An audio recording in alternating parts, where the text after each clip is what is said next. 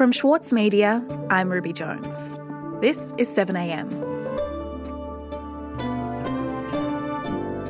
One evening earlier this month, Peng Shuai, one of China's most successful tennis stars, posted a statement on social media detailing allegations of sexual harassment. Allegations levelled against one of the most powerful men in China. Half an hour later, the post and her entire feed disappeared. Then she did too.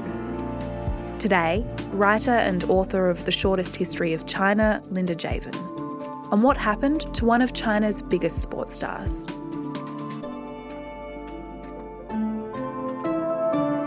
It's Monday, November 29. And a warning this episode contains descriptions of sexual harassment and assault.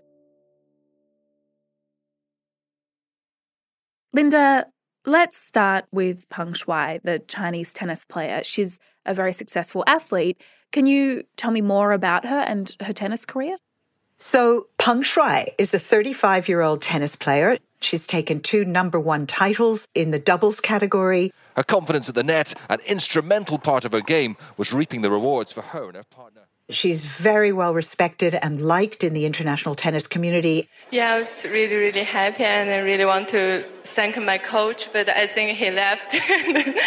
and then, yeah, and then, yeah, before French Open, and then it's my first time. Thank you for everybody. Yes. And very, very famous and well liked at home. And we'll be delighted to see you tomorrow. And a big applause for Peng Shuai from China. But nobody knew that she's been living a double life since she was 25 when one of the most powerful men in China, uh, 40 years her senior, Zhang Gaoli, apparently approached her, became friends with her, and forced her more or less to have sex with him. They then began a relationship. And it was obviously a very secret relationship. It left her feeling humiliated. It left her feeling used and confused. And she is left so traumatized that she writes a post on Weibo, Chinese Twitter. Mm-hmm. So, this post that Peng Shuai makes on Weibo, can you tell me what it says? Yes, the post, which only appeared on her Weibo account for a very, very short time before being wiped from it, is basically a confession um, and an accusation all at once. And it starts in a very confused manner, which is very typical of women who blame themselves for things that happen to them when they're pushed into sexual relationships by powerful men. So she begins saying, I know I can't explain this clearly. It won't matter. I still have to say it. I'm a hypocrite. I'm not a good woman. I'm a very, very bad woman. She says, uh, three years ago, you got somebody in the tennis center at Tianjin to contact me and ask me to play tennis with you in Beijing. When we finished, you and your wife took me home. Uh, you took me into your room and then you wanted to have sex with me. And she describes crying. She's not happy. She doesn't want to do this. She can't believe the wife is allowing this. Somebody's guarding the door. It's unclear whether it's the wife or somebody else. Finally, she agreed to have sex with him. She was terrified and anxious. So it really made her feel dirty and humiliated. And, and she finally had to get all of this out in public.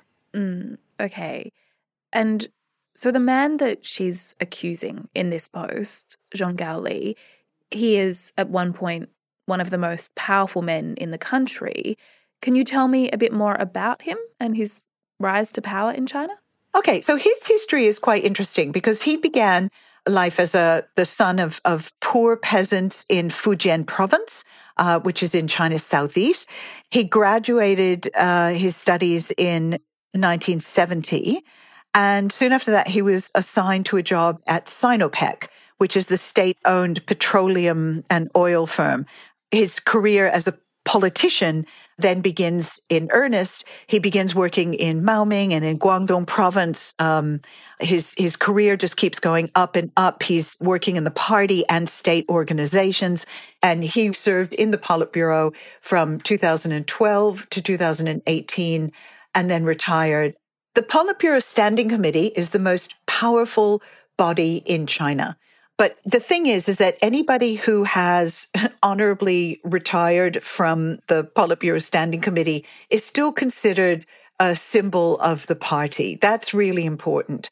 So he has to be protected. And how unusual is it for an allegation like this, an allegation against someone as senior as Zhang Gaoli, to come out of China? Unprecedented. The Me Too movement in China, which has been going since, you know, around 2018, it hasn't had a really good track record in getting results you know, in terms of justice for the women. Uh, generally speaking, the women are shut down and sometimes punished in various ways. But this is the absolutely the first time that it's that a Me Too accusation has come out against a uh, a member as senior as Zhang Gaoli. Mm. So we have this tennis champion accusing one of the most powerful men in China of sexual assault in a social media post. As you say, her post about that it disappears almost immediately after it's published. So, what happens next? So, what happened next was she was instantly erased from the internet. So, you couldn't find anything about her. So, people kept demanding, Where is she? Where is she? Silenced and disappeared for speaking out. The 35 year old, one the of the former world number one doubles champion, hasn't been seen or heard from in weeks. It's been almost two weeks. The world hasn't heard from Peng Shuai, uh, the tennis world began getting worried. Osaka sent out this message with the hashtag, Where is Peng Shuai? People like Naomi Osaka and uh, Serena Williams. This week, Novak Djokovic spoke out. It's, it's, it's just, it's terrible that, um, you know, I can imagine just how her family feels, you know, that, that she's missing. People start asking questions, and there's no word from her. Where did she go? So hashtag where is Peng Shuai becomes a thing. This hashtag has now become a global campaign and unlike the I mean, she went incommunicado. And why would a popular tennis player go incommunicado, not talking to the Women's Tennis Association or anything like that, if she wasn't in trouble, if she wasn't being watched and told and threatened?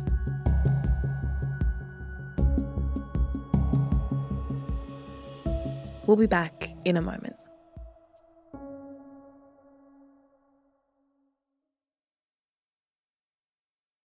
As a 7am listener, you're already familiar with many of the journalists who work for the Saturday paper.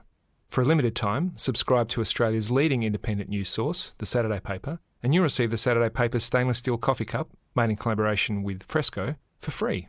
Subscribe from just $2.10 a week. Simply visit thesaturdaypaper.com.au forward slash offer. For Sloane Crosley, writing about the loss of a friend may not have provided catharsis, but it did allow for the possibility of a better ending. Like you have this amazing meal that's this friendship, and then you have a really, really, really, really bad dessert with shards of glass in it. And then, like, the book is like, you know, those little chunks of chocolate that come with the bill.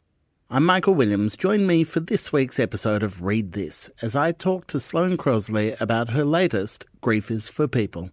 Listen wherever you get your podcasts.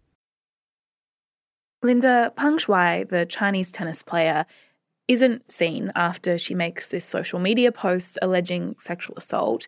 We then hear from high profile tennis players, people like Novak Djokovic. They raise the alarm, as does the US based Women's Tennis Association.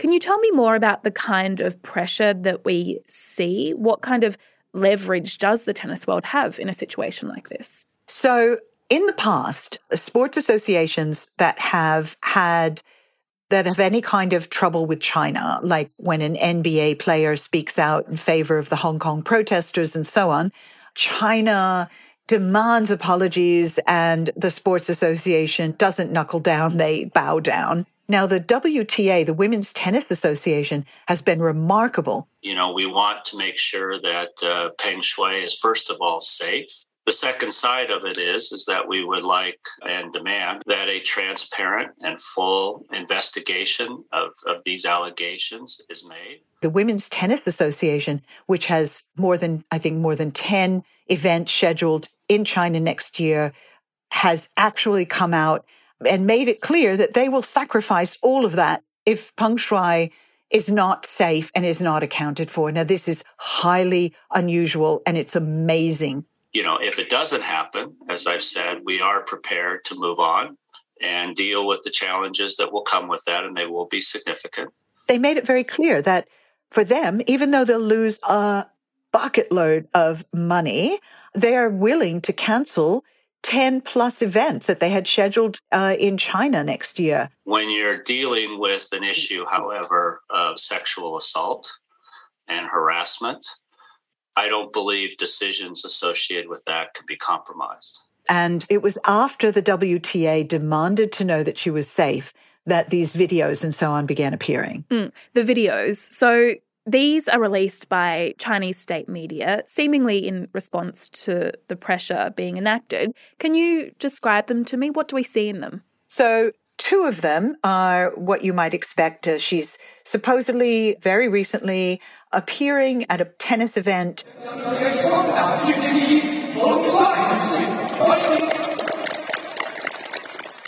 In another one, she's signing outsized tennis balls for young fans.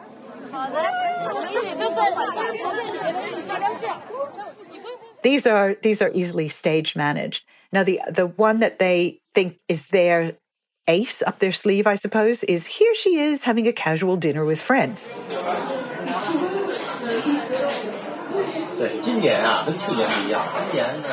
The videos are quite interesting because the first one has her in a conversation, and this man is talking, talking, talking. He's talking about next year's tournaments, blah blah blah, and then he says, he says, so today is uh, is November. It's November twentieth, and the others are like, no, no, no, it's November twenty first, and he's like, ah, oh, yes, it's November twenty first.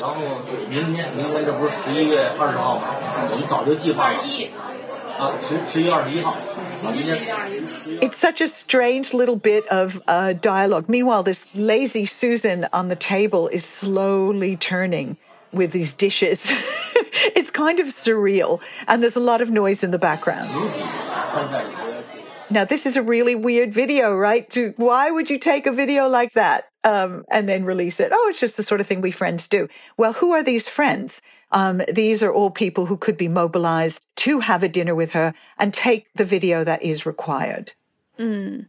And so, these videos, do you, does anyone think that this is really just footage of Peng living her normal life, going to tennis tournaments, going to dinner, or is the view that that these are these are staged videos? Well, um, if you ask the Chinese government, it's completely normal her going about her own life. But I think most people around the world who are concerned about this uh, do not see any of this as convincing. This rapid accumulation of state provided material does not convince the increasing numbers who are calling for independent proof. The whole thing is incredibly bizarre, but creepy and sinister. The IOC, on the other hand, has been far more cautious because, of course, we're just weeks away from the Beijing Winter Olympics. The International Olympic Committee has said its president, Thomas Bach, has held a video call with the Chinese tennis star Peng Shuai, who disappeared earlier this month. It comes after videos released by Chinese. State- the IOC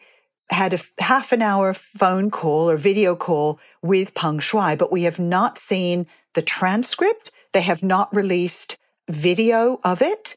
They have just said, oh, yeah, she's fine. Yeah, she's good. All good. But I think the IOC is in a really, really uncomfortable position right now. Biden is talking about a diplomatic boycott of the games, which means the athletes can go and play, but, but the US won't send officials. Mm-hmm. And so, understanding that, how sensitive it's all becoming, and the potential for diplomatic repercussions, what does all of this mean for Peng Shuai? What's likely to happen to her? And is she in danger? I don't know that she's in physical danger, but you know, you really don't know because this is such high stakes. They don't have anything to gain if she is physically hurt. They might try to smear her in some way and maybe maybe they discover that she's a tax evader, you know, and they can put her away for a while for that. But that would be, I think that would be if they felt pushed to an extreme. But she's not a dissident. This is the thing. So she has not set herself against the Communist Party. This is a personal thing. She must have been just sitting there stewing and in agony, and she puts out this post. And, you know, she said that she hated herself.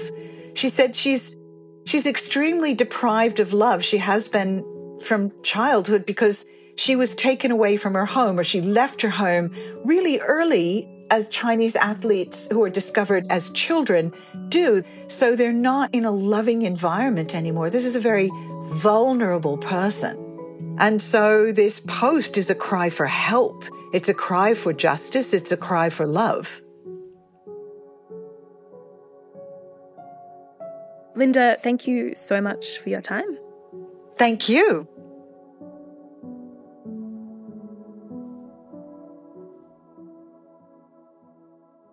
If this episode has raised issues for you, you can get support at 1 800 RESPECT.